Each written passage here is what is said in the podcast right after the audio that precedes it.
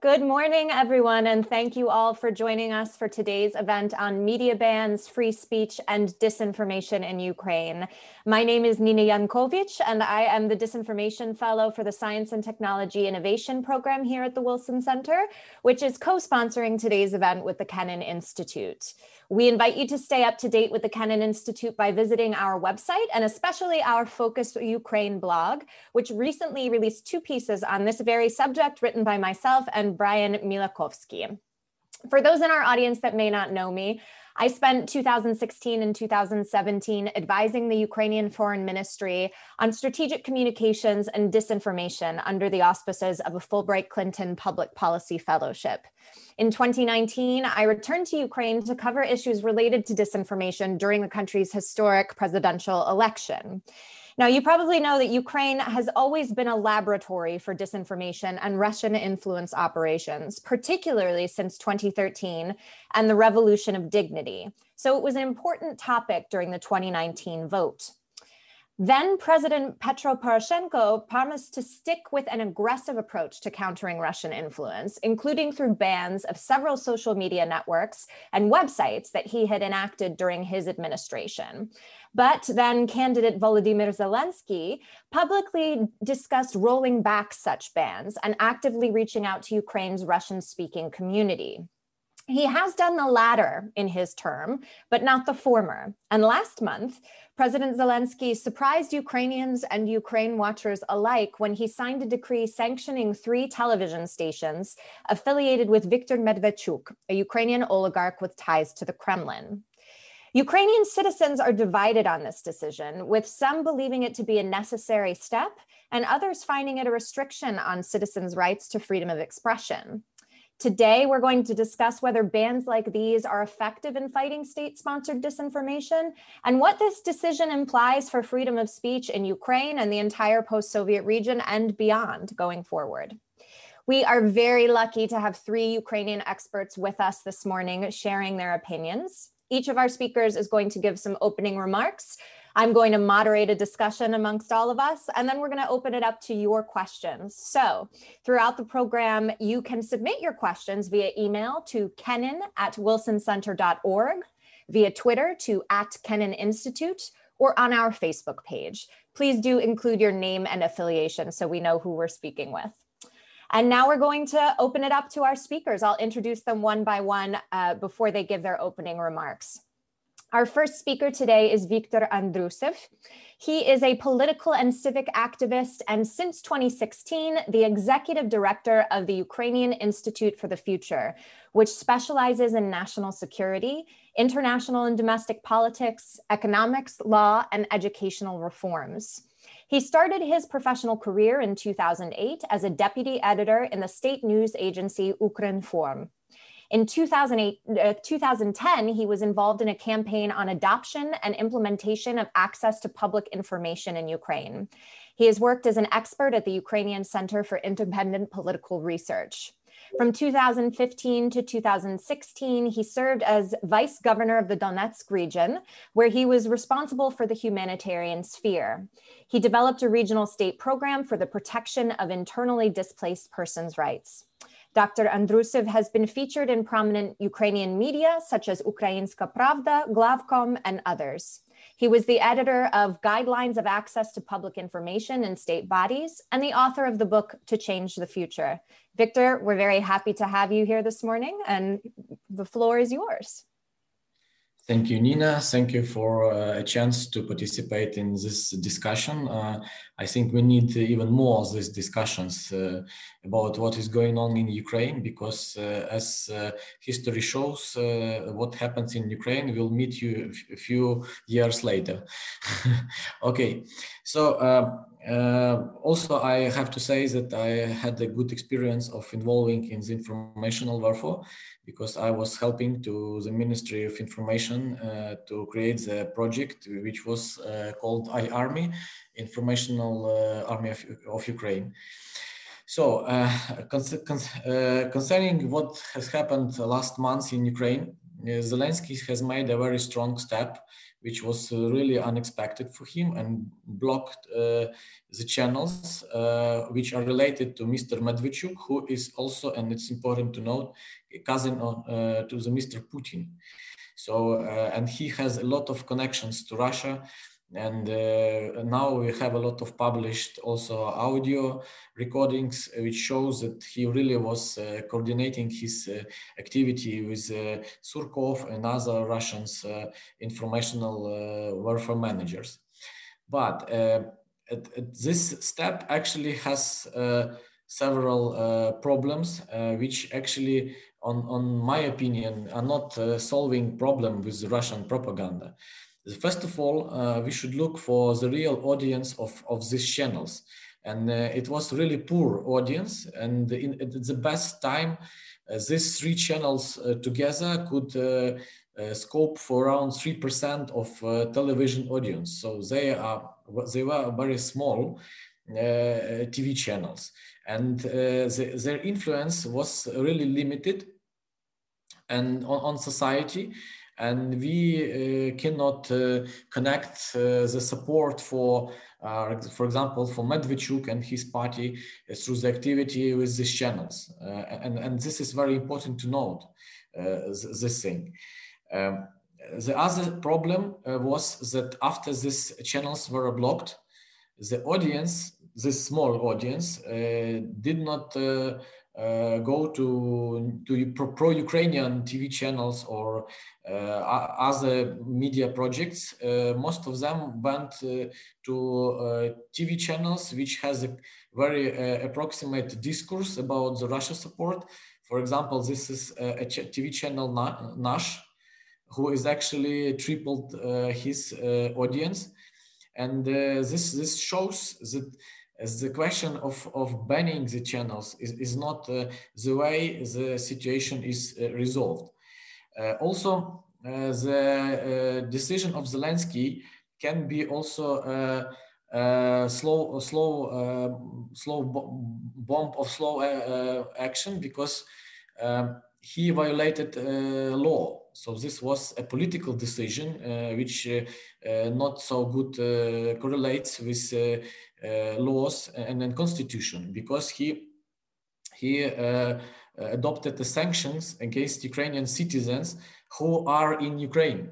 So uh, it, previously, we already had uh, cases when uh, the sanctions were adopted against Ukrainians, but these Ukrainians were not in, inside the state. So, for example, if you blame Mr. Medvedchuk or his formal owner of the channels Taras Kozak about the cooperation with the terrorists. So you should use the legal instruments like uh, prosecution, uh, secret service, uh, police.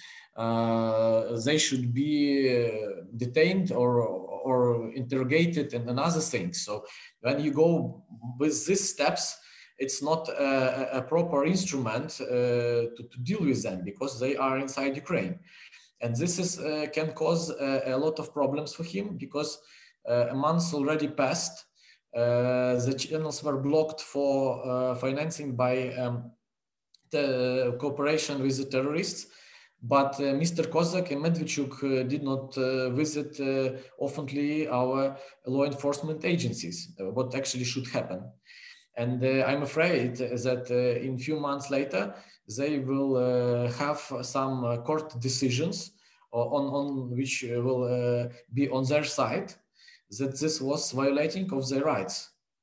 And uh, so here is no, uh, uh, Zelensky should go to the end and uh, if he blocked the channels, so he should continue and and the, they should be investigated. The activity of Medvedchuk and Kozak should be investigated, and they should uh, finally got the decisions of the courts about their activity. Meanwhile, I would like also to uh, to say a little bit more about Russian propaganda. Uh, when we when we want to beat Russian propaganda through blocking some uh, TV channels or other things, uh, I don't think this is a useful approach. And actually, uh, the situation which has happened uh, when Poroshenko blocked Russian social networks shows that the situation did not Im improve very much after that. Uh, you have to understand that uh, uh, people look for other ways to get the information, which actually get they used to. The Russians are not widening their audience in Ukraine. They, for the moment, are preserving the target audience they already have. So they work for the people with pro-Russian um, worldview and minds, and and for them it's very important to keep contact with them so when you block Odnoklassniki and Vkontakte, uh, they will uh, develop the Telegram channels or uh, or YouTube channels or other things, and they will again uh, or Viber uh, groups, and they will again tackle their audience. And uh, actually, when we look, for example, on the case of Mr. Shary, who was actually not popular on television. He created his political party and political influence using the social network instruments. He has a lot of, uh, a million of uh, uh, viewers on YouTube uh, he has a lot of uh, followers in Telegram and, and so on, and he is spreading total Russian propaganda, fakes, and other things. And he is very popular. His political party is not, is even represented in local councils in Ukraine, and they have ratings around two three percent uh, from population. So my message is that uh, you, you, cannot, uh, we cannot defeat the Russian propaganda with blocking the channels because the channels are only the instruments to uh, bring the information. What uh, we do should do really, uh, we should create the um, new content, uh, better content, alternative content. We should create the alternative channels. Uh, we should create the more trust to what the state is saying, the agencies are doing, or we should create a more trust to pro-Ukrainian uh, media and and what this is what we should do. And with uh, with the special content uh, products and other things we should bring people to more uh, objective and more trustful media. And, and this is the only way. Uh, you cannot uh, if you all the time are beating the consequences of russian propaganda you will lose because they uh, they uh, go through the evolution all the time. They every month they change their approaches uh, to, to, how they spread information and, and, and, and how they bring the messages. Also, you have to take into account that Russians are not acting only through the media. For example, they have the Russian church, and then the Russian church is also uh, a huge instrument of uh, propaganda influence in Ukraine, uh, in Ukraine especially. They have different groups, cultural groups, and, and, and other things, how they spread also and collect people who think in, in their way. And um, I will not continue more. I would like to give a, um, a word to other speakers. But uh, at the end, I have to say that we should follow not uh, only the propaganda, but intensity, in, in, intensivity of the propaganda. Because normally uh, the Russians, uh, uh, the propaganda is supporting the Russian military operations. So when we see the increasing of Russian fakes and interventions, it means that they prepare also some real steps. Normally, if they do not have such plans, they are not acting very, uh, very intensively. So uh, this is uh, like a marker of what are the plans of Russians. Thank you. Thank you, Victor. Very interesting, and uh, something that I often say in my own work when we're talking about banning specific channels, or if we are, uh, you know, taking certain content off of social networks. I call that playing whack-a-troll, and in a way, we are kind of playing whack-a-troll here with with channels in Ukraine. It seems, uh, based on your opinion. Next, we're going to move to Angelina Kariakina, who is a journalist and editor based in Kiev. She has reported on Ukrainian political and social affairs, including the Maidan demonstrations and the conflict in eastern Ukraine for the Kiev Bureau of Euronews, and has also worked as a journalist and presenter for Hromadske, Ukraine's major independent media outlet, where she covered the cases of Igor Sentsov and Alexander Kolchenko and conducted award winning investigative reporting. From 2017 to 2020, she was the editor in chief at Hromadske. And in March 2020, she co founded the Public Interest Journalism Lab, which seeks to pop- popularize best practices for public interest journalism in the digital age. She is currently a media manager and editor at the Ukrainian public broadcaster. And before we go over to Angelina, just a reminder that if you have questions for our guests and the panel, you can submit them via email to kennan at wilsoncenter.org, via Twitter at Kennan Institute, or on our Facebook page. Please do include your name and affiliation. Angelina, the floor is yours. Hello, everyone. Thank you, Nina. Thank you, Victor, so much. Um, just a quick note uh, towards your um, whack-a-troll um, sort of um, game uh, in Ukraine. I think it's, it's very important to stress that this decision to ban a number of channels doesn't come alone as just um, as just a decision against the channels. Um, several weeks ago, we had another decision from the Ukrainian um, National Security Council, um, which con constitutes, well, they, they have a number of sanctions against Medvedchuk, Viktor Medvedchuk, um, personal sanctions uh, against his wife, Oksana Marchenko, and uh, against um, the families of his allies. It means that uh, this specific step comes also with other activities that uh, well, may ban lots of things that Medvedchuk is, is, is doing um, in Ukraine, not only in terms of um, media and, and politics, but also money. Um, yesterday we had, um, uh, there was some fresh news coming from Ukraine, right? Um, we, we had news from the security service saying that uh, there were a number of uh, searchings uh, in companies um, allied with Medvedchuk's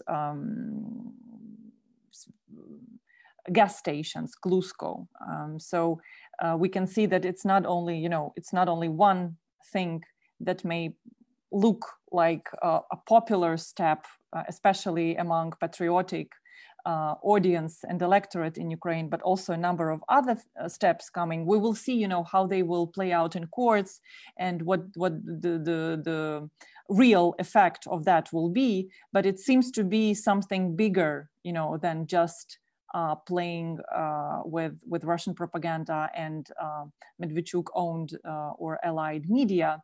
But uh, let me talk about the mechanism itself. I think there are lots of people who are watching or listening now um, us in Ukraine and abroad who are asking themselves why specifically sanctions. Ukraine is a European country with the rule of law, why there was no uh, ruling of court or why the Ukrainian national regulator, the, the sort of Ukrainian Ofcom didn't do anything uh, about that. So let me just explain a little bit uh, this uh, specific mechanism because I've been trying to understand myself why, why, uh, why sanctions.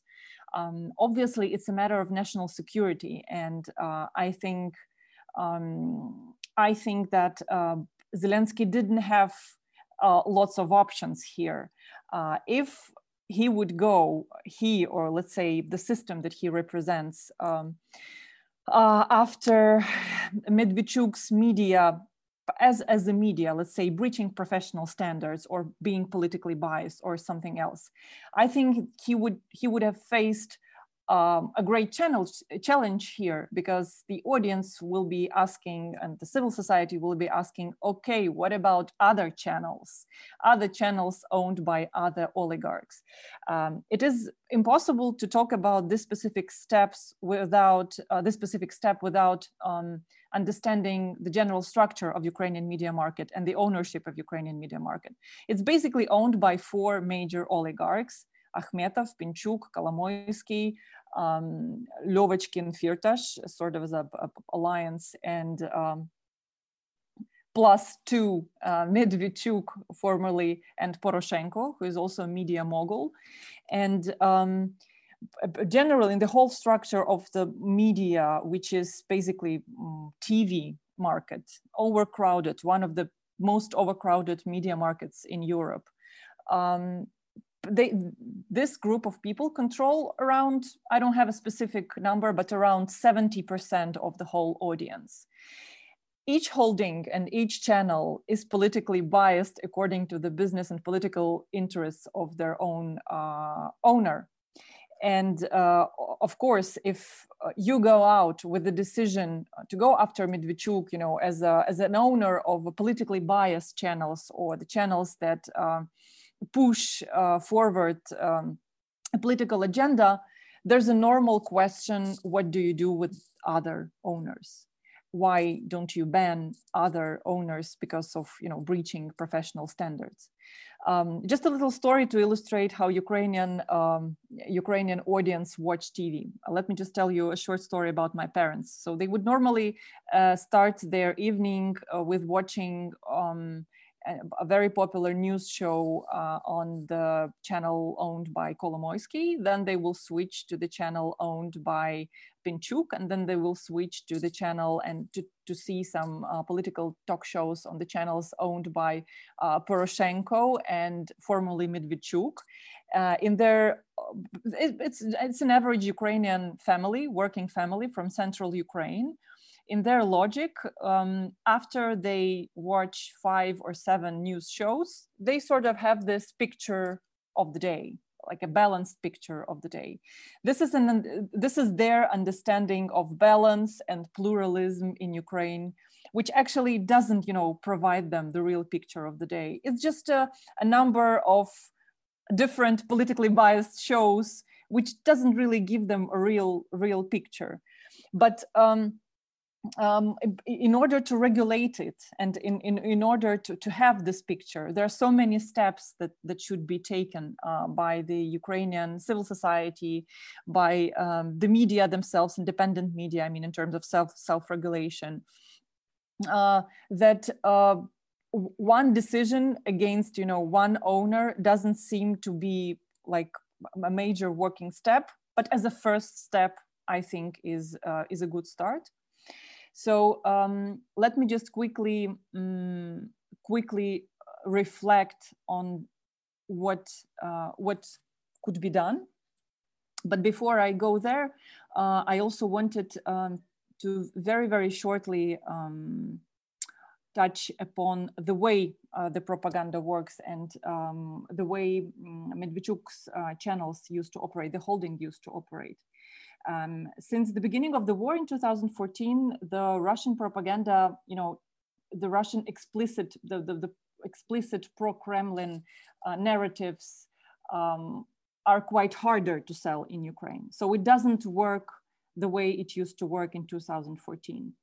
Um, it's more, uh, it's, it's, it's a lot of micro narratives that depend on a day-to-day agenda. For example, today it might be the IMF or the land reform. Tomorrow it might be the vaccination.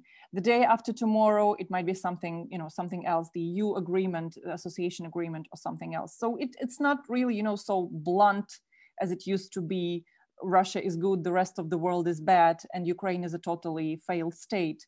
But um, but the uh, the macro narrative there that Ukraine is really uh, a failed state, that Ukraine doesn't really Ukraine doesn't know what to do, you know, with its own people, with its own country, with its own government. That there is this, you know, big Western um, external control over Ukraine.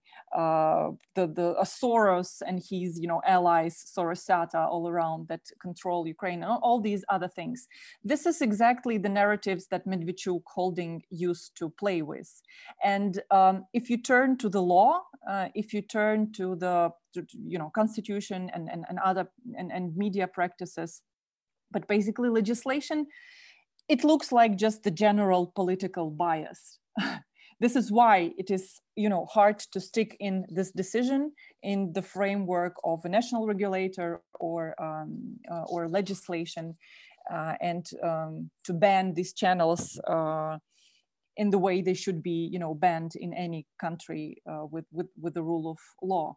Uh, this is why, for example, this, um, these channels used to have um, several warnings from the national regulators. They were not banned, but they used to have warnings um, against um, hate speech, uh, against news marathons like uh, it stinks like Soros. It's the name of the show that used to run on one of the um, channels and, and, and, other things. This is just, you know, a short, a, a, some, some context to explain to the audience why sanctions. Um, it is really the matter of uh, national security, not only because it really pushes forward um, this uh, the, the, macro narrative that Ukraine is generally uh, a failed state, but also even if you mm, even if you uh, take uh, the, the most uh, acute problem and topic right now, the vaccination, uh, it is also a matter of um, national uh, national security when these channels, the, the, the, the holdings, you know, talk um, um, about vaccines um, developed by the rest of the world as, as failed vaccines, unlike the Sputnik, the Russian vaccine. And generally, um, it raises concern among people because Sputnik will never come to Ukraine because of political reasons. Uh, Ukrainians will not be vaccinated by Sputnik. It's the decision of the government. Um, people ask themselves, uh, okay, so um, if if we cannot trust anything else, maybe we sh- we shouldn't get vaccinated at all, you know, and all um, and and other questions like that. I will probably um, disagree a little bit with uh, Victor on, on the subject of impact of these um, of these uh, channels. I mean, of course, we we're here to discuss these things, but from the polls that we from the recent polls that we've seen, um, the the Medvedchuk party lost uh, up to well, two or three percent in polls after the channels were closed down.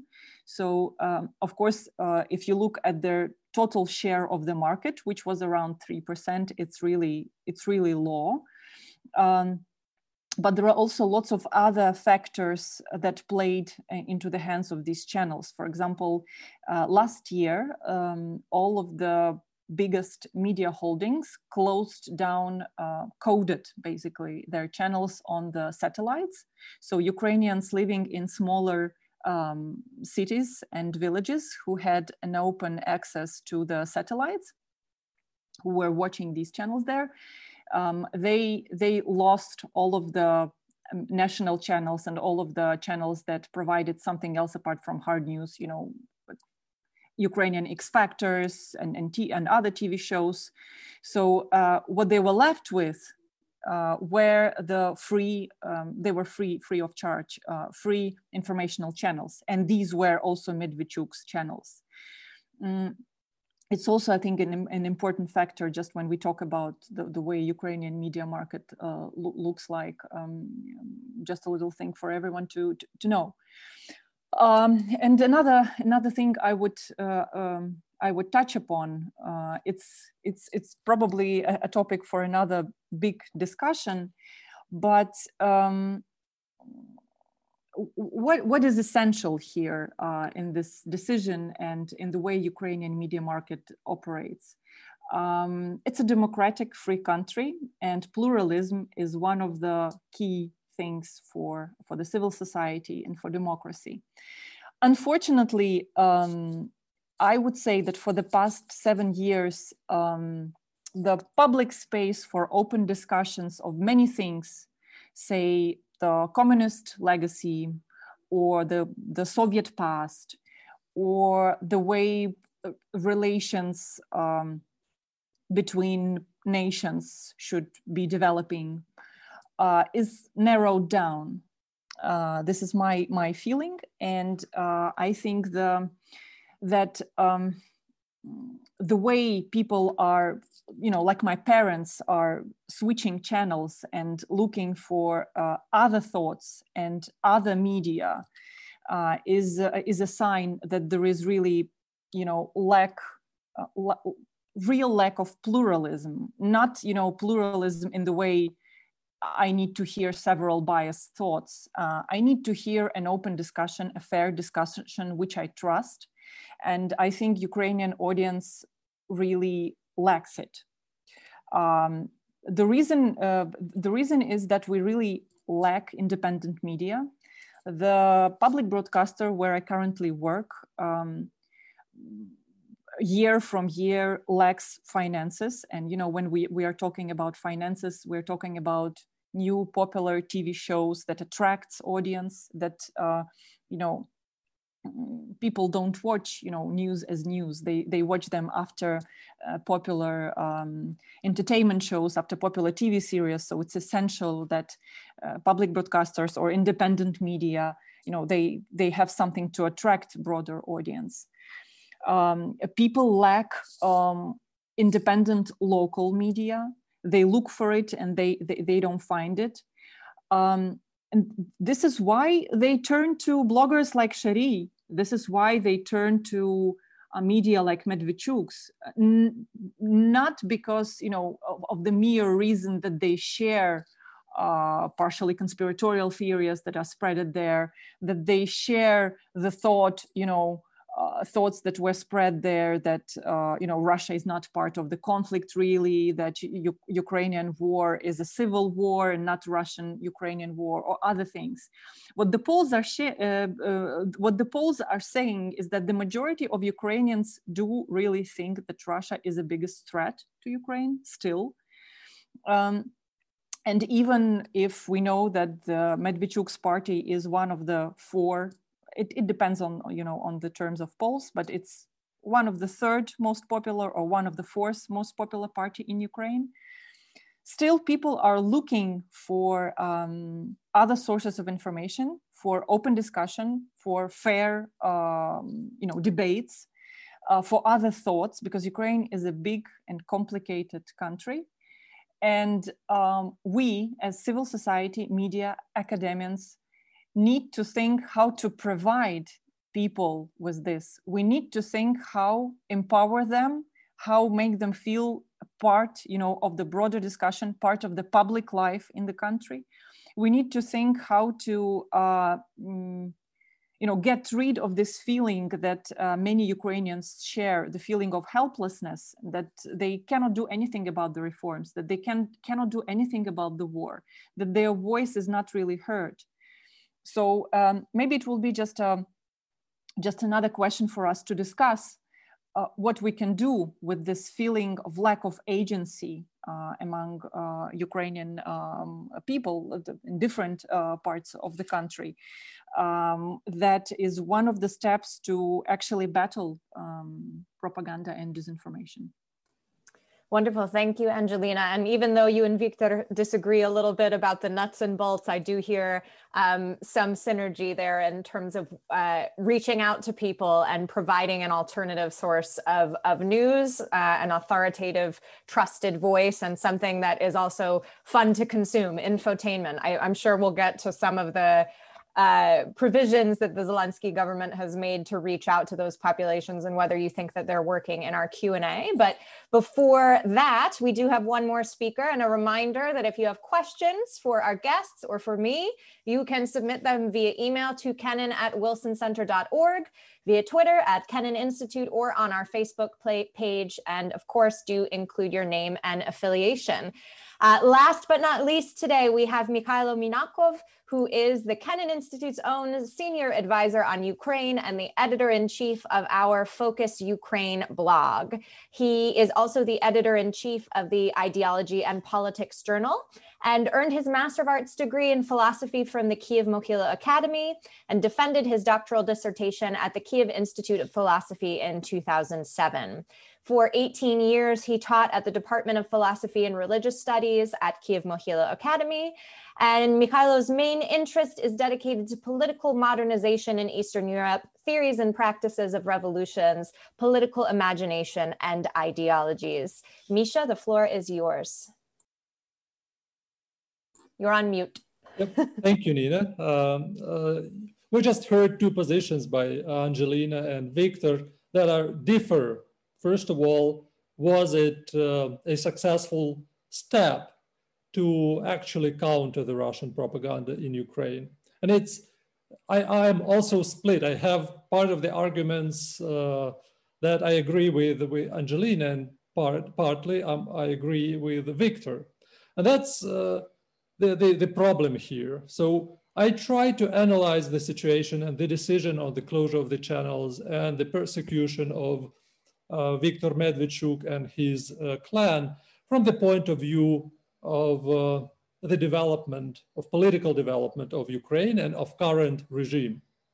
And basically what I see is that the constitutional, the, the basic constitutional principles are now endangered.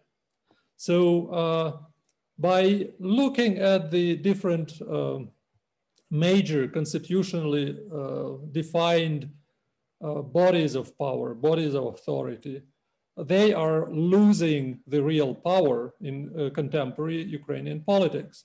So cabinet of ministers is very uninfluential. Parliament is very uninfluential.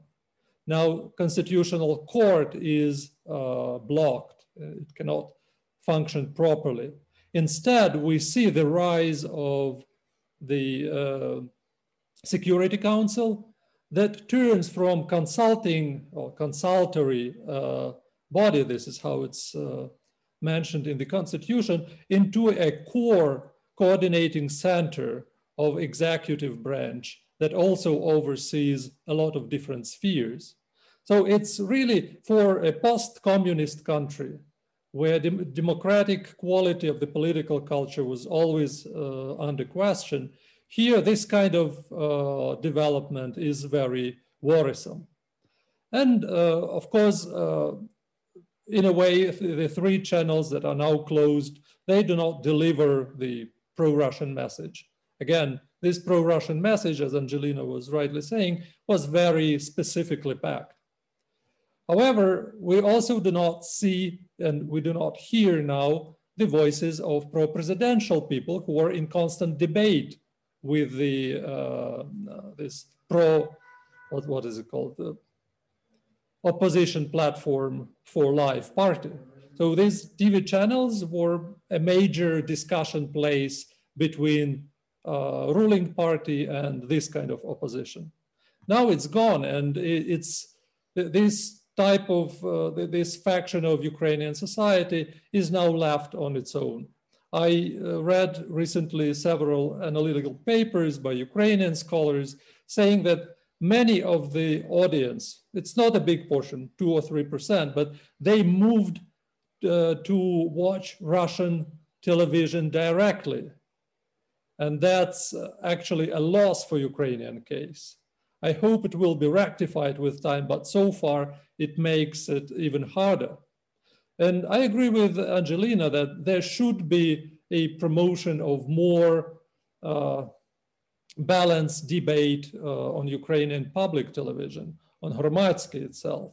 However, we also don't see uh, that the, these two TV channels are actually gaining the audience, partially because of financial restrictions, but maybe there's something else. And that's another uh, part of the problem. So for me, uh, right now, there's a question that the uh, decision on sanctions, which is very uh, questionable in terms of legality and constitutionality in Ukraine, they do not have big effect on Russian propaganda in Ukraine. However, they make an, uh, this disbalance in political competition and functioning of constitution. Well, is, isn't it a high price for such a minimal effect? I'll stay with this and I'm ready to answer the questions. Thank you. Wonderful. Thank you so much. So I'm going to ask that we address the elephant in the room. We've all three kind of discussed uh, whether we think the sanctions were legal, whether they were necessary, whether uh, they were effective. But what about the effect on freedom of speech in Ukraine? Uh, when President Poroshenko uh, passed or announced the social media ban of VK and Odnoklassniki in 2017, I remember the immediate reaction of most Western Ukraine watchers and indeed the European Union and the United States at the time was uh, careful because this is a direct, you know, um, indirect contravention to freedom of expression norms in Ukraine. And even uh, in the early days of the Zelensky administration, um, so at the end of 2019 and before the coronavirus pandemic, we saw the Minister of Culture um, trying to develop some anti disinformation laws, laws on regulation of the media that again, we saw uh, some advocates for freedom of expression really cautioning against because they were putting uh, too much of a, a rein on the media in that case. And here we have this decision to, to ban three Russian, uh, pro-Russian TV channels. Um, Angelina, I hear your point that this is a package of measures to curb Medvedchuk's influence overall. But what impl implications does this have for broader freedom of expression issues in Ukraine? And should there be, even if we deem these sanctions necessary and effective, should there be some introduction of either a sunset clause or some curbing of the executive power of such sanctions because one thing that worries me is the tit for tat that we see a lot in, in discussions of politics and media in Ukraine. Uh, I recall during the 2019 election that both the Poroshenko and Zelensky campaigns were lobbing insults back and forth through their respective media outlets that were supporting them um, and probably could have claimed that there was disinformation there. How do we prevent a future Ukrainian administration for from using these uh, sanctions for political purposes? And uh, let's start with Victor for that question. Well, uh, you know, uh, to ban something is always uh, the last and the weak decision, and, and the most simple uh, decision. And because of that, it's not always the best decision. Uh, actually, Ukrainian media uh, is in the trap for many years because uh, we really lack of good new law which which could regulate this sphere on, on, on the objective basis and then uh, creates more space for for developing of independent media. Uh, we in Institute for the Future we made the research of media market, and you have to understand that uh, in Ukraine um, TV channels are not living from the money they earn. So uh, they do not, uh, they, uh, the money they earn uh, on advertisement is, is, a very small sum uh, and the part of, of the budget.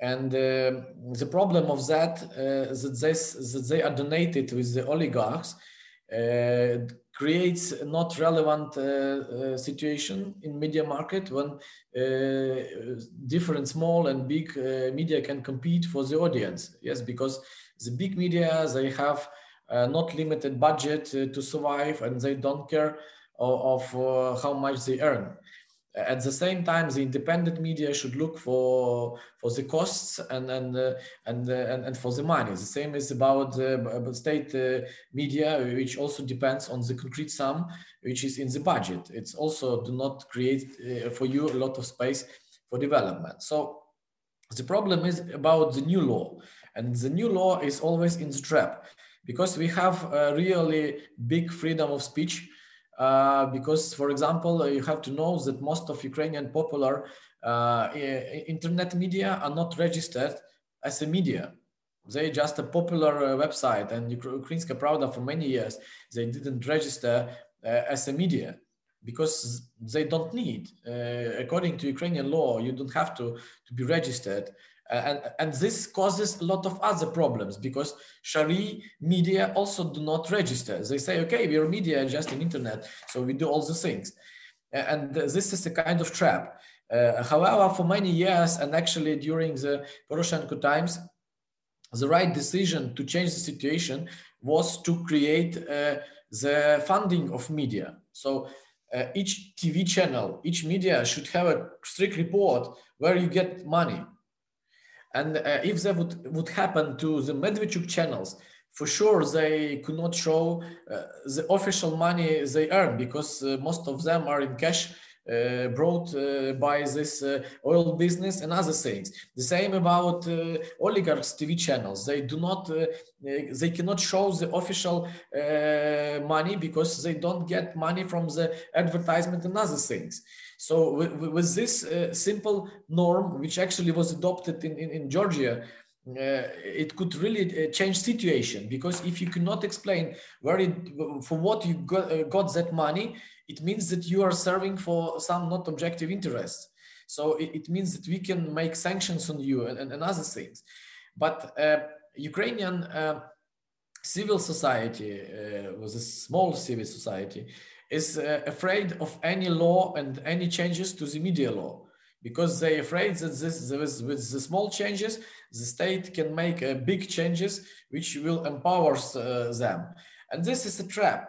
We do not change the law. We have too much freedom of speech. And this is used for also for propaganda for manipulations as the same as for spreading the independent media. But i have to say that finally what i see uh, the independent media uh, lose this battle and, and will lose it even more because you cannot compete with the uh, budgets of Russian uh, FSB. Uh, you cannot compete with the money of Kolomoisky or Akhmetov, and you have no chance to survive in this uh, uh, more freedom and an open battle. There is no chance, and actually, this is what has happened. So for me, I, I, think that the question is not about banning.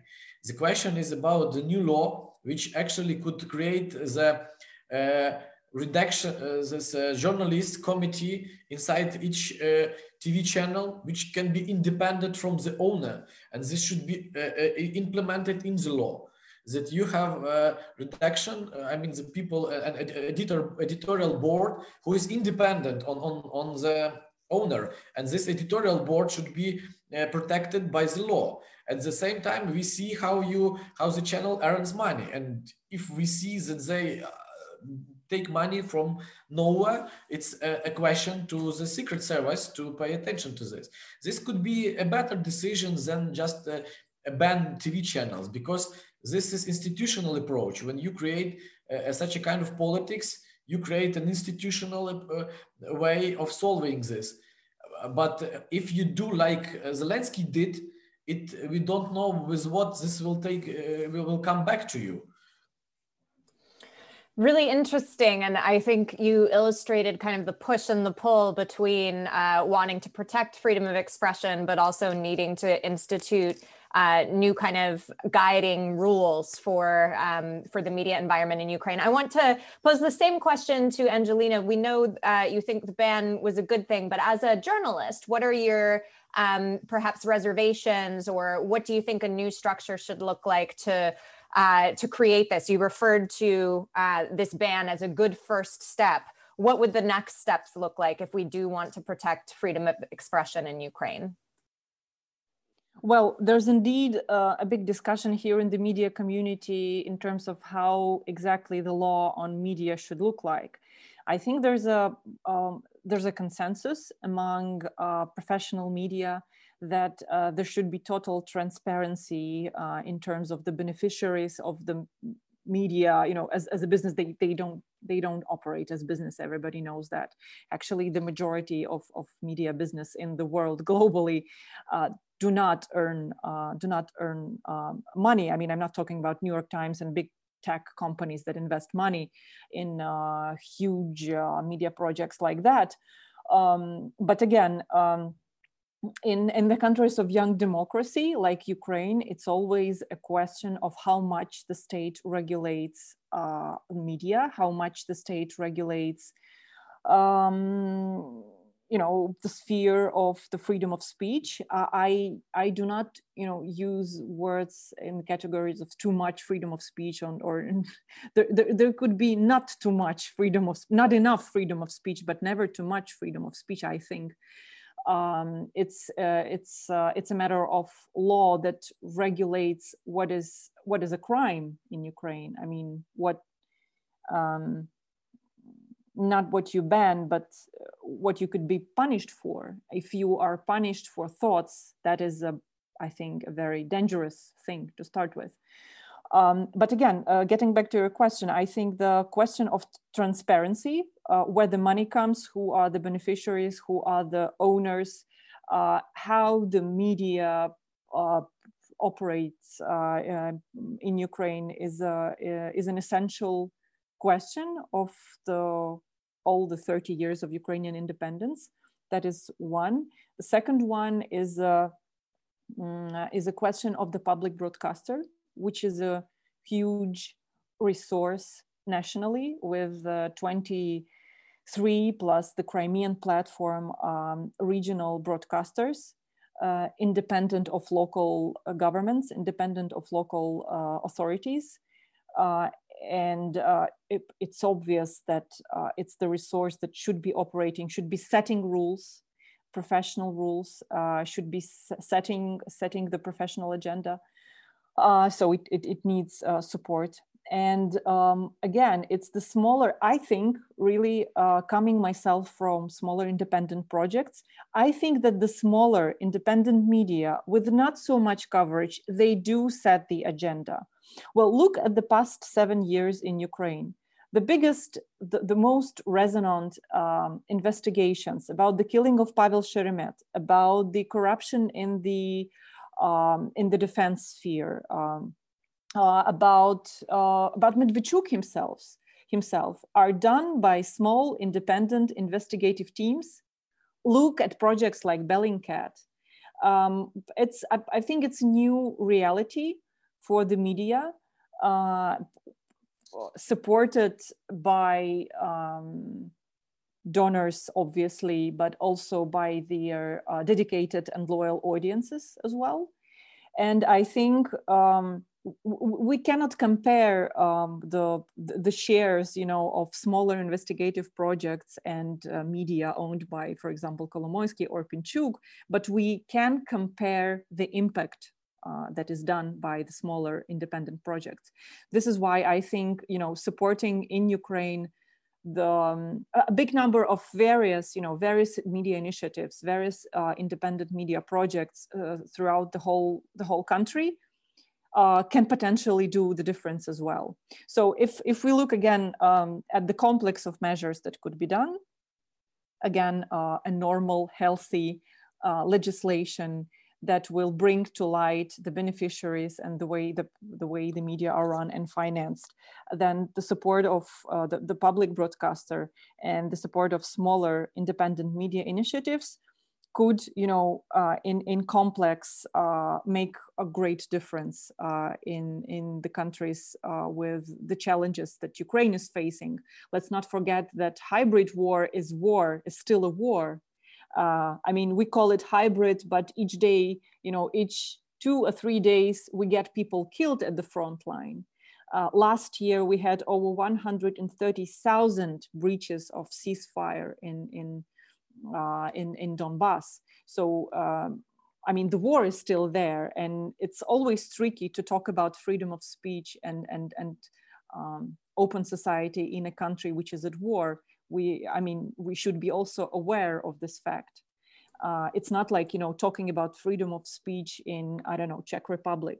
Uh, I, I would like that to be the same situation, but still there are factors like like like the war and the constant threat from the neighboring country, which is always there and probably will, will be always there, um, which which should be considered. Yeah, that's an incredibly important point and one that I think uh, always bears reminding that, you know, Ukraine is the country where there is a hot war and people are dying on an everyday basis. Um, of course, the, the war situation is exacerbating, exacerbated by the COVID-19 pandemic as well. And the, I'm sorry, the garbage is getting collected at my house, if you can hear that. Uh, but um, certainly, you know, the, uh, the situation with hybrid warfare means that there are real consequences for what people say online as well. Uh, last, to, to Misha, um, what are your thoughts on the, the freedom of speech conundrum and how it can be navigated in, in Ukraine? And then uh, we will turn to another question. Uh, thank you, Nina. I'm sure that the freedom of speech is definitely the value for uh, citizenry and for the journalist society. However, uh, if you look at the behavior of oligarchic clans, owners of these channels, or government, this uh, probably is not entirely the, the value. Uh, recently, we, we in Kennan Institute have published the history of contemporary Ukraine. It's about these 30 years of experience of building, or trying to build a democracy. And here you, we, we have a chapter uh, how the Ukrainian mass media sector was developing, written by Marta Dyczok and Diana Dutsyk. And it's interesting that in this chapter, they constantly repeat that, yes, there was an attempt to establish a number of rules that would defend the uh, freedom of speech. However, there's always an attempt of different groups to take control over it. So uh, right now, we also see the, the both elements. So there, there's a community of journalists, especially in these smaller groups, as, as uh, Angelina rightly pointed out, who really does a very good journalist job. However, if you look at the established channels or media outlets, they are less and less participating in it. So in a way, the, the institutions that were built, private or public, they're not efficient in informing citizens or providing the space for the open debate or informed debate. And that's the problem.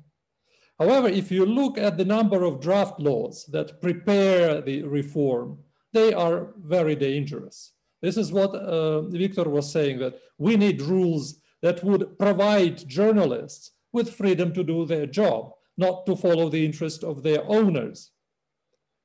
And uh, here we, we see these two famous or ill-famous uh, draft laws that basically are not that good in providing uh, the, the, the, freedom for the journalists, but they definitely increase responsibility of the journalists uh, for what they do. And that's a problem. And the final issue, a non-resolved issue, it's connected with the argument that Angelina just have uh, spoken about, it's war. Well, it's war when a government or ruling group needs it. And it's not war when they don't need it. So for the trade with Russia, it's not a state of war. But when uh, journalists or intellectuals do their critical job, then they, this issue is raised. So it's critically important. Sorry for, for the noise here in Milan. Uh, uh, it's critically important that constitution is back at power. And if we have the state of war, and we definitely have it, then the state of war, which was also a rules-based situation with certain policies in place, with certain freedoms uh, not in place anymore. It should be introduced then by a responsible government. If it's not introduced, then it creates the gray zone, another hybrid zone, uh, uh, in addition to the hybrid war, a hybrid politics that adds to this bad quality of government. Yeah, that's that, that's the problem here. So yes, there is a value of freedom of speech, but it's not universally supported. Mm-hmm. Thank you. I, so I feel like we could write our own uh, new media law here with with the four of us.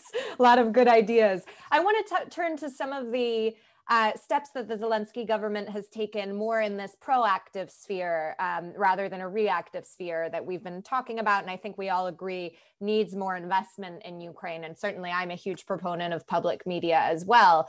Um, we know that Zelensky has, uh, you know, a TV pr- production background. He has tried to revive the Russian language broadcaster and rebranded it. It's now called Dom. I'm wondering what your opinions about that effort are. And we just heard President Zelensky this week talk about the need for more media literacy education, including for uh, older individuals. Uh, there has been a little bit of that in Ukraine through the Ministry of Education in partnership with some of the Western uh, donors and implementers. And then Zelensky also announced, and I, I haven't heard much discussion of it, uh, the, a new Center for Information Resilience in Ukraine, sponsored by the United Nations. I'm, I'm wondering what your reactions to those initiatives are. Disinformation. If, disinformation uh, resilience. Ah, is that what they called it? yeah, yeah, disinformation. okay. Uh, well, Angelina, let's throw it over to you. Uh, reactions, other projects that perhaps we should know about or, or be considering supporting um, as Ukraine watchers, as donors and implementers who I'm sure are on the line today. Uh, well, I think starting from the from the latest, right, the the, the Center for Information Resilience, from what we know, um, something like that, like similar similar uh, centers were also is established in in European Union, supported by by NATO uh, earlier, like several years ago um, we are uh, as, as a journalist and editor i myself um, I, am trying to understand how it will be functioning. I'm looking closely at what it's going to look like. Um, the center uh, according to the well, press releases or statements should start its uh, activities uh, next tuesday. Uh, but we will be talking to different people who were helping establish it and we will know more next week from what i well from from from what i see, I think it's not bad that it's sort of um, um, should be running outside the office of uh, the president's office as a sort of advisory body uh, in the framework of what the National Security Council does. I don't think uh, I don't think that establishing another body on the governmental level or somewhere inside the office of president would be efficient. I mean, we've never seen something efficient uh, efficient uh, in terms of you know fighting disinformation and propaganda uh, before. Um, as as to the DOM channel and um, let's say uh, working with reintegration and um, basically trying to do something to get this part of the country which was cut down from cut off from ukraine by russia uh, back into ukrainian um, informational agenda. Uh, i think it's a very important step. Uh, i'm not sure how uh, how effective you know i don't have any numbers i don't have anything in front of my eyes but probably soon uh, sometime soon I, I, I, will have that I think um, even just a mere possibility for, for the people in occupied territories to have something uh, to uh, keep in touch with the Ukrainian reality um, is, is really good. Uh, it used to run all of the most popular Ukrainian TV shows as they as they opened up this channel as they as they launched the channel. The agreement with the biggest TV holdings was that um, that the, the, the, the media holdings will hand down um, the most popular you know shows and so that people uh, in occupied territories could, could watch it. So it was more about starting with a, entertainment. Now they from what i know now they have more uh, hard news explanation um, you know covering covering social uh, issues um, next to the front line and generally in Donbass. Uh, we will see. I think it started out. Uh, it started out some process which should go hand in hand with the legislation on um, transitional justice, uh, which is also in place in Ukraine. Uh, you know, as a bigger public discussion, which is frankly speaking not there as a, you know, this big public open discussion of how we are going to get back Donbass and Crimea. How are we going to get back people who are um, um, living there? And actually, under the pandemic, I should stress it that the people are trapped uh, in Donbass. Only um, two uh, out of uh, five uh, places where people can cross uh, are working. Only one is working constantly, and the second one in, in Lugansk region, Stanitsa Luganska, and the other one is working only several days per week. So, and, and there are lots of numbers of uh, mm, of things that um, do not let people, you know, cross cross the the checkpoints uh, back and forth. Uh, lots of you know, lots of everyday tragedies there when people cannot go to the funeral of their loved ones or you know be here with with someone uh, whom they love. So it's a, it's it's it's, it's an important uh, step, and um, we'll see how it will work out. Thank you. Thanks for that. Um, I'd like to return to a little bit to why this happened now uh, a lot there's been a lot of speculation about what the motivation was and why it came suddenly out of the blue. And i would love to hear uh, victor and misha's uh, opinions on that. Uh, what why do you think the timing is what it was? Is it distracting us from something? Is it part of a larger campaign? Anything you have to elucidate the timing would be uh, interesting for our audience i'm sure. Uh, victor let's start with you so, well, um, answering to your question, I also would uh, connect uh, what is uh, going on with Medvedchuk, his TV channel, and other things with the failure of uh, Donbass peace process. Uh, I'm confident that this is uh, the reaction of Zelensky and his administration is because they failed in the peace delivery process in the East. So they try to attack Medvedchuk uh, to bring the Russians to the table, but uh, I think they uh, they don't know they they, they wrong uh, understand uh, the Russians and, and, the size of the sites in, this story. Um, I, I uh, regarding the the question of um, the Donbass channel and uh, uh, I, I, in, in in 2015 uh, when I started in Donetsk region, I was supporting from the budget money the local TV channel and uh, uh, and and the problem was that uh, finally I refused to support this idea. So we created, based on the local regional channel, we created the new channel which was called Dot Dotebe. It's like for you, and and we we uh, funded them from the budget. But finally, I understand that this was a huge mistake because you have to understand again, the question is not about the channel. The question is about the content of, of, of which channel is showing. And uh, uh, the state TV channels, they will never have a good uh, competitive content. This is like to say that we can have the uh, super state state enterprises or other things. They will always fail to the private uh, TV channels. And actually, this happened in, in, in, the Donetsk regions when the regional television was uh, weaker uh, with the content than the, the city uh, TV channels, like uh, in, in small cities, uh, in like it was Krasnoarmeysk at that moment. And, and so I, I, saw that this was the mistake. We should not fund the TV channels. We should fund content. So bring us a cool TV show and we should fund it. When we consider this TV show is cool, let's fund it, not the TV channel and and the same is uh, about this uh, Donbass channel. Who is watching it? Uh, who needs it? Who needs a channel?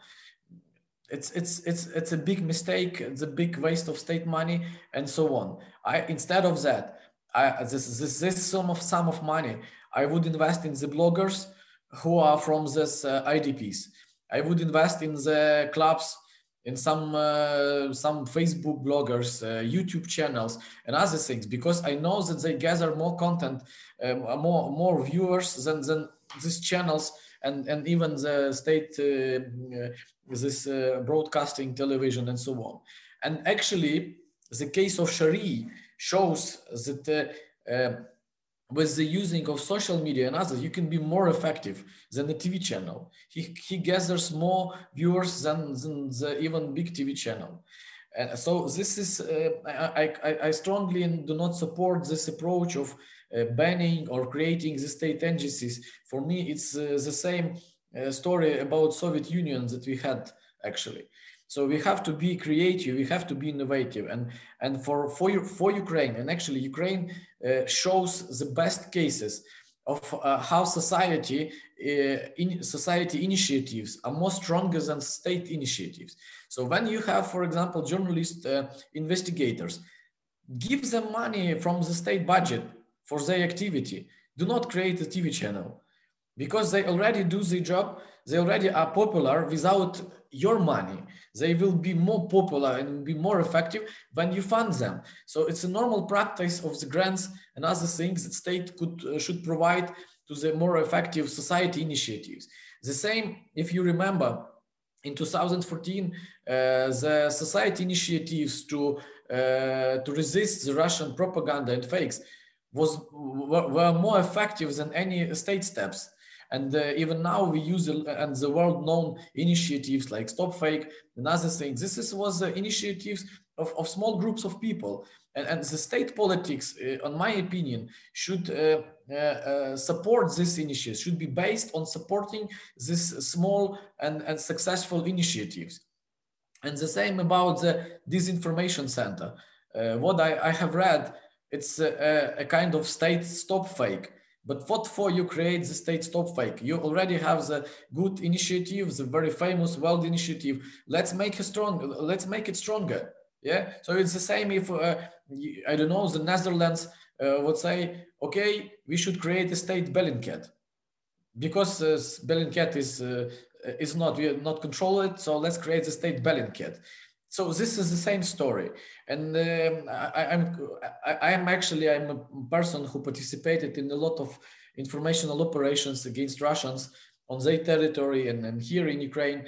And i know how the things works. And uh, what i know is that state and the capacity of uh, the security council they, they don't have this capacity. They don't have the good experts on that uh, and, and so on. So again, uh, when when you do the state initiative, but you have the real initiative, you just waste your money, and you will be not successful about that. Yeah, that's very interesting. Uh, I I did a paper a couple of years ago about some of these centers, which Angelina was referring to, that uh, cropped up in the the wake of the disinformation phenomenon. And i kind of refer to some of them as the band-aid effect. We think it's going to solve all of the problems but in many ways a lot of the civil society initiatives are, are stronger they're more well recognized and if we could figure out budgetary ways to support them directly and maintain editorial independence um, I, I too do feel that that could be more effective but we'll have to wait and see before we pass judgment on this ukrainian initiative. Uh, misha i'd like to turn to you for both of those questions on timing, um, if you'd like to add anything about how to support independent media, and then we'll get to some audience questions before we close out today. Okay, thank you, Nina. Well, first of all, about timing, I think uh, one one of the reasons to make those sanctions again, and the fourth channel was closed without any official sanctioning at all. So all these uh, media outlets belonging, allegedly belonging to uh, Medvedchuk, uh, they were closed as a part of the message to Kremlin. I agree with this, it's definitely the case. But there's also the other side uh, uh, of the of these decisions, it's more connected with the political competition between opposition, different groups in opposition, and the ruling group. The, the, the ruling party is losing its popularity the, the, the servants of the people are not among the most popular groups anymore. However, president is still the most popular politician, but his rating was dropping down as well. So in a way, uh, the, he needed some critical uh, steps showing that he's the leader of the nation. And he decided to, to make these steps in the end of January, beginning of the February, when uh, when there was as a wave, a new wave of social protests around Ukraine, partially organized by uh, Medvedchuk-related political group. Not only him, but right now the decision was in terms of uh, in terms of the message to Moscow. I don't know how successful this message was. I don't know. We'll see. Maybe we the a longer term we'll see the result. So far, all we see is. Uh, worsening of the situation, of security situation on the front line. But when we look at the political competition, this uh, set of decisions was successful. The uh, president has gained several points in, for his rating, and uh, Yuri Boyko, as the leader of this opposition group, has lost almost 40% of uh, his supporters' votes. So Boyko and this uh, party have actually showed themselves very weak and cowards in this popular view. So in a way, here the, the rationale was more successful. And if we talk about the uh, small private initiatives or big institutions supported by government or international organizations, I would say let's let all the flowers to flourish here. And uh, I, I, think both uh, the, the, well, of course, it would be good if government would be able to provide small initiatives with funding. But let's remember that Ukraine and Ukrainian legal and administrative system is created in a way that this governmental funding creates so many limitations for the initiative that it would ruin basically the effectiveness of private initiative. Uh, I myself run a website. I hope it's not a mass media. It's it's a platform for philosophers. But again, uh, I would never dream to get any uh, public funding just because it would create a lot of limitations for me and my colleagues. so let's let's keep this uh, space open for different public, non-public, private initiatives, and that would actually open up and differ Ukraine from Russia. where mass media are so much connected with the regime and uh, are fully under the control. So here, the asymmetry that Ukraine can create, having less uh, money, having less people, well, that this is asymmetry can be provided by freedom. It's a very interesting point. Uh, very interesting indeed. Thank you all for your interventions. We're going to turn to some audience questions in our last 15 minutes. We touched on this a little bit, uh, but from Jean Neal, uh, she is interested in better understanding the nature of vaccine disinformation in Ukraine, including sources, intentions, and channels that are being used, and how the government and civil society are responding to it. Um, and I'll also throw in there uh, do we think the media is doing a good enough job at communicating about this challenge? What about the government? I was impressed at, early on during the coronavirus pandemic with the uh, kind of tete a tete Instagram videos that President Zelensky was doing to explain the government's decisions. And those seem to have petered off at this point. So, in general, about uh, coronavirus sources of disinformation, uh, specifically related to vaccines and government and media civil society response. Uh, Misha, let's start with you. Well, my first education was in medicine. So I, I even worked for some time as a village doctor. And of course, when the epidemic started, I tried to recall this faraway knowledge that I had.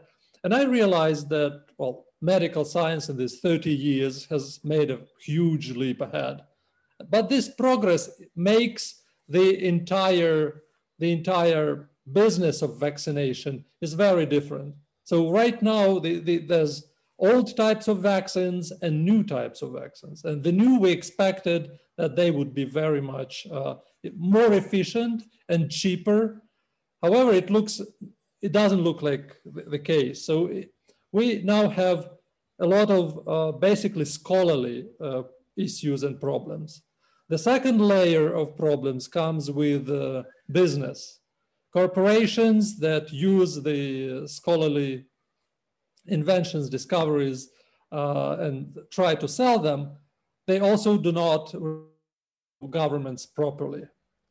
The, the attempts of international community to kind of provide equality for different countries to have access to more or less reliable vaccines uh, is limited.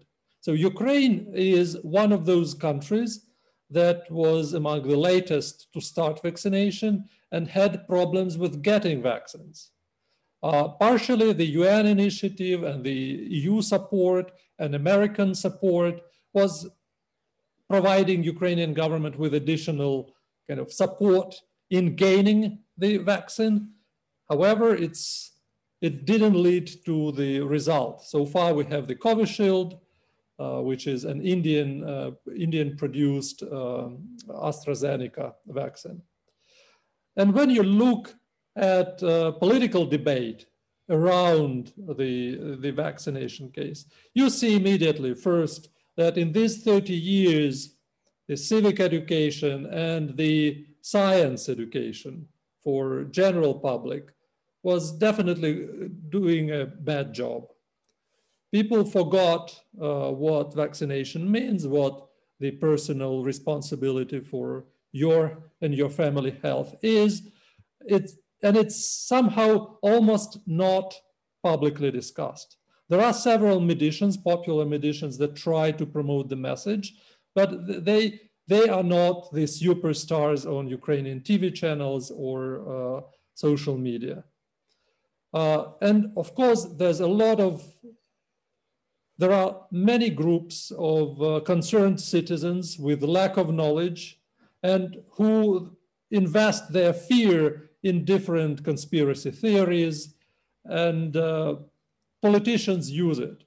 Probably one of the worst cases is connected with uh, uh, Petro Poroshenko, who actually sent a very wrong message about the Covishield, saying that it's not trustworthy vaccine, and who could probably uh, revert many citizens from, uh, from actually agreeing to vaccinate themselves or their elderly parents. So in a way, we are in a situation when politicians in their competition with president and presidential team start abusing the vaccination topic uh, for, for these purposes. And again, this Republican value of common good is forgotten. So in a way, we are in a very difficult situation in Ukraine, not, not only because of the pandemic, but the way we communicate with each other on uh, issues of national importance. Thank you, Misha. Victor, uh, I'm wondering if you want to weigh in on any of the presidential communications surrounding the vaccine uh, or any reaction to how the media and civil society have been responding to vaccine disinformation. Well, uh, I think the most damage to this uh, vaccination was made by the minister Stepanov, who actually failed very often and very much. And this created a, a huge distrust uh, to what the uh, state bodies are saying and promoting because uh, he a lot of times uh, changed uh, the time of arriving of the vaccine. He uh, he was in scandal, corruption, corruption scandal about the Chinese Sinovac vaccine uh, because they try to buy it with earning money and so on. So finally, mm, they lost trust and now even uh, trying to uh, to achieve this using the TV channels and so on and promoting personally. Uh, I, I, I don't think uh, this will will will give better results. Uh, for the moment, more than 40% of the population are not going to to for vaccination and uh, actually uh, with this vaccine yeah, because uh, uh, they finally got the new name of this AstraZeneca, but it's a Covishield. So now you have to communicate that this is the same. But uh, instead, if you would do this previously, if you said it at once that look, we bring you Covishield, which is a license of the AstraZeneca, then people would uh, for other way uh, would consider the situation. So um, I think the failure, uh, you know, I'm joking that you do not often have to blame the Russian propaganda when you have a lot of incompetence around you. so uh, this is i think that this was a huge failure of of of the zelensky and and his communication uh, approach. And now uh, for example mm, I, am personally i'm i'm very much for the vaccination but uh, i'm not confident that our families would like to vaccinate with this vaccine. And we are going to wait for another one. Uh, and a lot of people also they would like to wait for the possibility to buy uh, a pfizer for example or or, or something uh, or moderna which is more trustful and, and and so on also the big damage also is latest news uh, in Europe that some states uh, blocked uh, the vaccination of AstraZeneca. And this is again in Ukrainian uh, media sphere, it looks like a huge failure of, of the government and, and, and so on. But also I want to remind you that we have only small number of vaccines. We have only half a million vaccine in Ukraine and and, and this is uh, and the process of vaccination is is now became a, a, a, matter of jokes because we have a special application that uh, shows you for example that you would need uh, 36 years to get the vaccine uh, with this uh, terms of vaccinations we have now yeah so i, think is a failure and uh, we will need a lot of time but uh, i think that the most promoting thing for the vaccinations will be uh, not a, a internal Ukrainian uh, campaign, but external measures like that you have to be vaccinated to visit some states. And I think this will uh, make people will make people more to go for vaccinations than any approaches made from the government. Thank you. Great, thank you, Victor. And Angelina, over to you, and then we'll get one more audience question in before the end. Yes, thank you, Nina. Uh, well, the question was where where this disinformation about vaccination comes from. I will. I'm totally. I totally agree with uh, with uh, Mikhail and uh, Victor on the on the on the failure of the government to provide on time information, uh, not about not only about AstraZeneca, just knowing the general level of vaccination in Ukraine, which is one of the lowest in Europe. Several years ago, we had a massive breakout of measles, uh, and um, well, the, the, the general situation is disastrous. Uh, uh, so uh, there should have been lots of things done before uh, we even got to know that we will be vaccinated by AstraZeneca or whatever, um, which which the, the, the ministry and and the government totally failed. Um, but it's interesting to look um, to look at uh, specific narratives and um, to look at specific needs of Ukrainians in terms of uh, understanding why people are refusing from, from vaccinations. Not only about trust, it's now about refusing. We have doctors, uh, hundreds and thousands of doctors who are refusing to get vaccinated. For example, yesterday, the, the whole hospital in Bukovina, uh, it's a Western Ukrainian um, region that is suffering the most from COVID. The whole all of the staff, the medical staff, refused to get vaccinated. Um, so it's really important to understand why people are doing this. Uh, it's not about anti-vaccination movements or activities in Ukraine. Unlike some other countries, actually, uh, you, there is um, there are no super popular anti-vaccination movements right now in Ukraine that are very active on on social media or in the media generally um, our laboratory of the public interest journalism are right now currently finishing a, a big project about uh, vaccination. It is specifically looking at how media should work and uh, you know explain vaccination, talk about vaccination in order to have trust of the audience. So we made lots of um, uh, surveys and national polls and content analysis. And we were quite really amazed to see that actually cons conspirational theories, um, conspiracy theories are not so popular among Ukrainians. Only about 5% of Ukrainians really believe, you know, in Bill Gates and chipping things and other things. The majority, the reason number one for Ukrainians why they refuse or they have some reservations in terms of vaccination is because they don't understand how it works. They don't understand the after effects they they don't understand uh, you know what is the difference between this vaccine and that vaccine.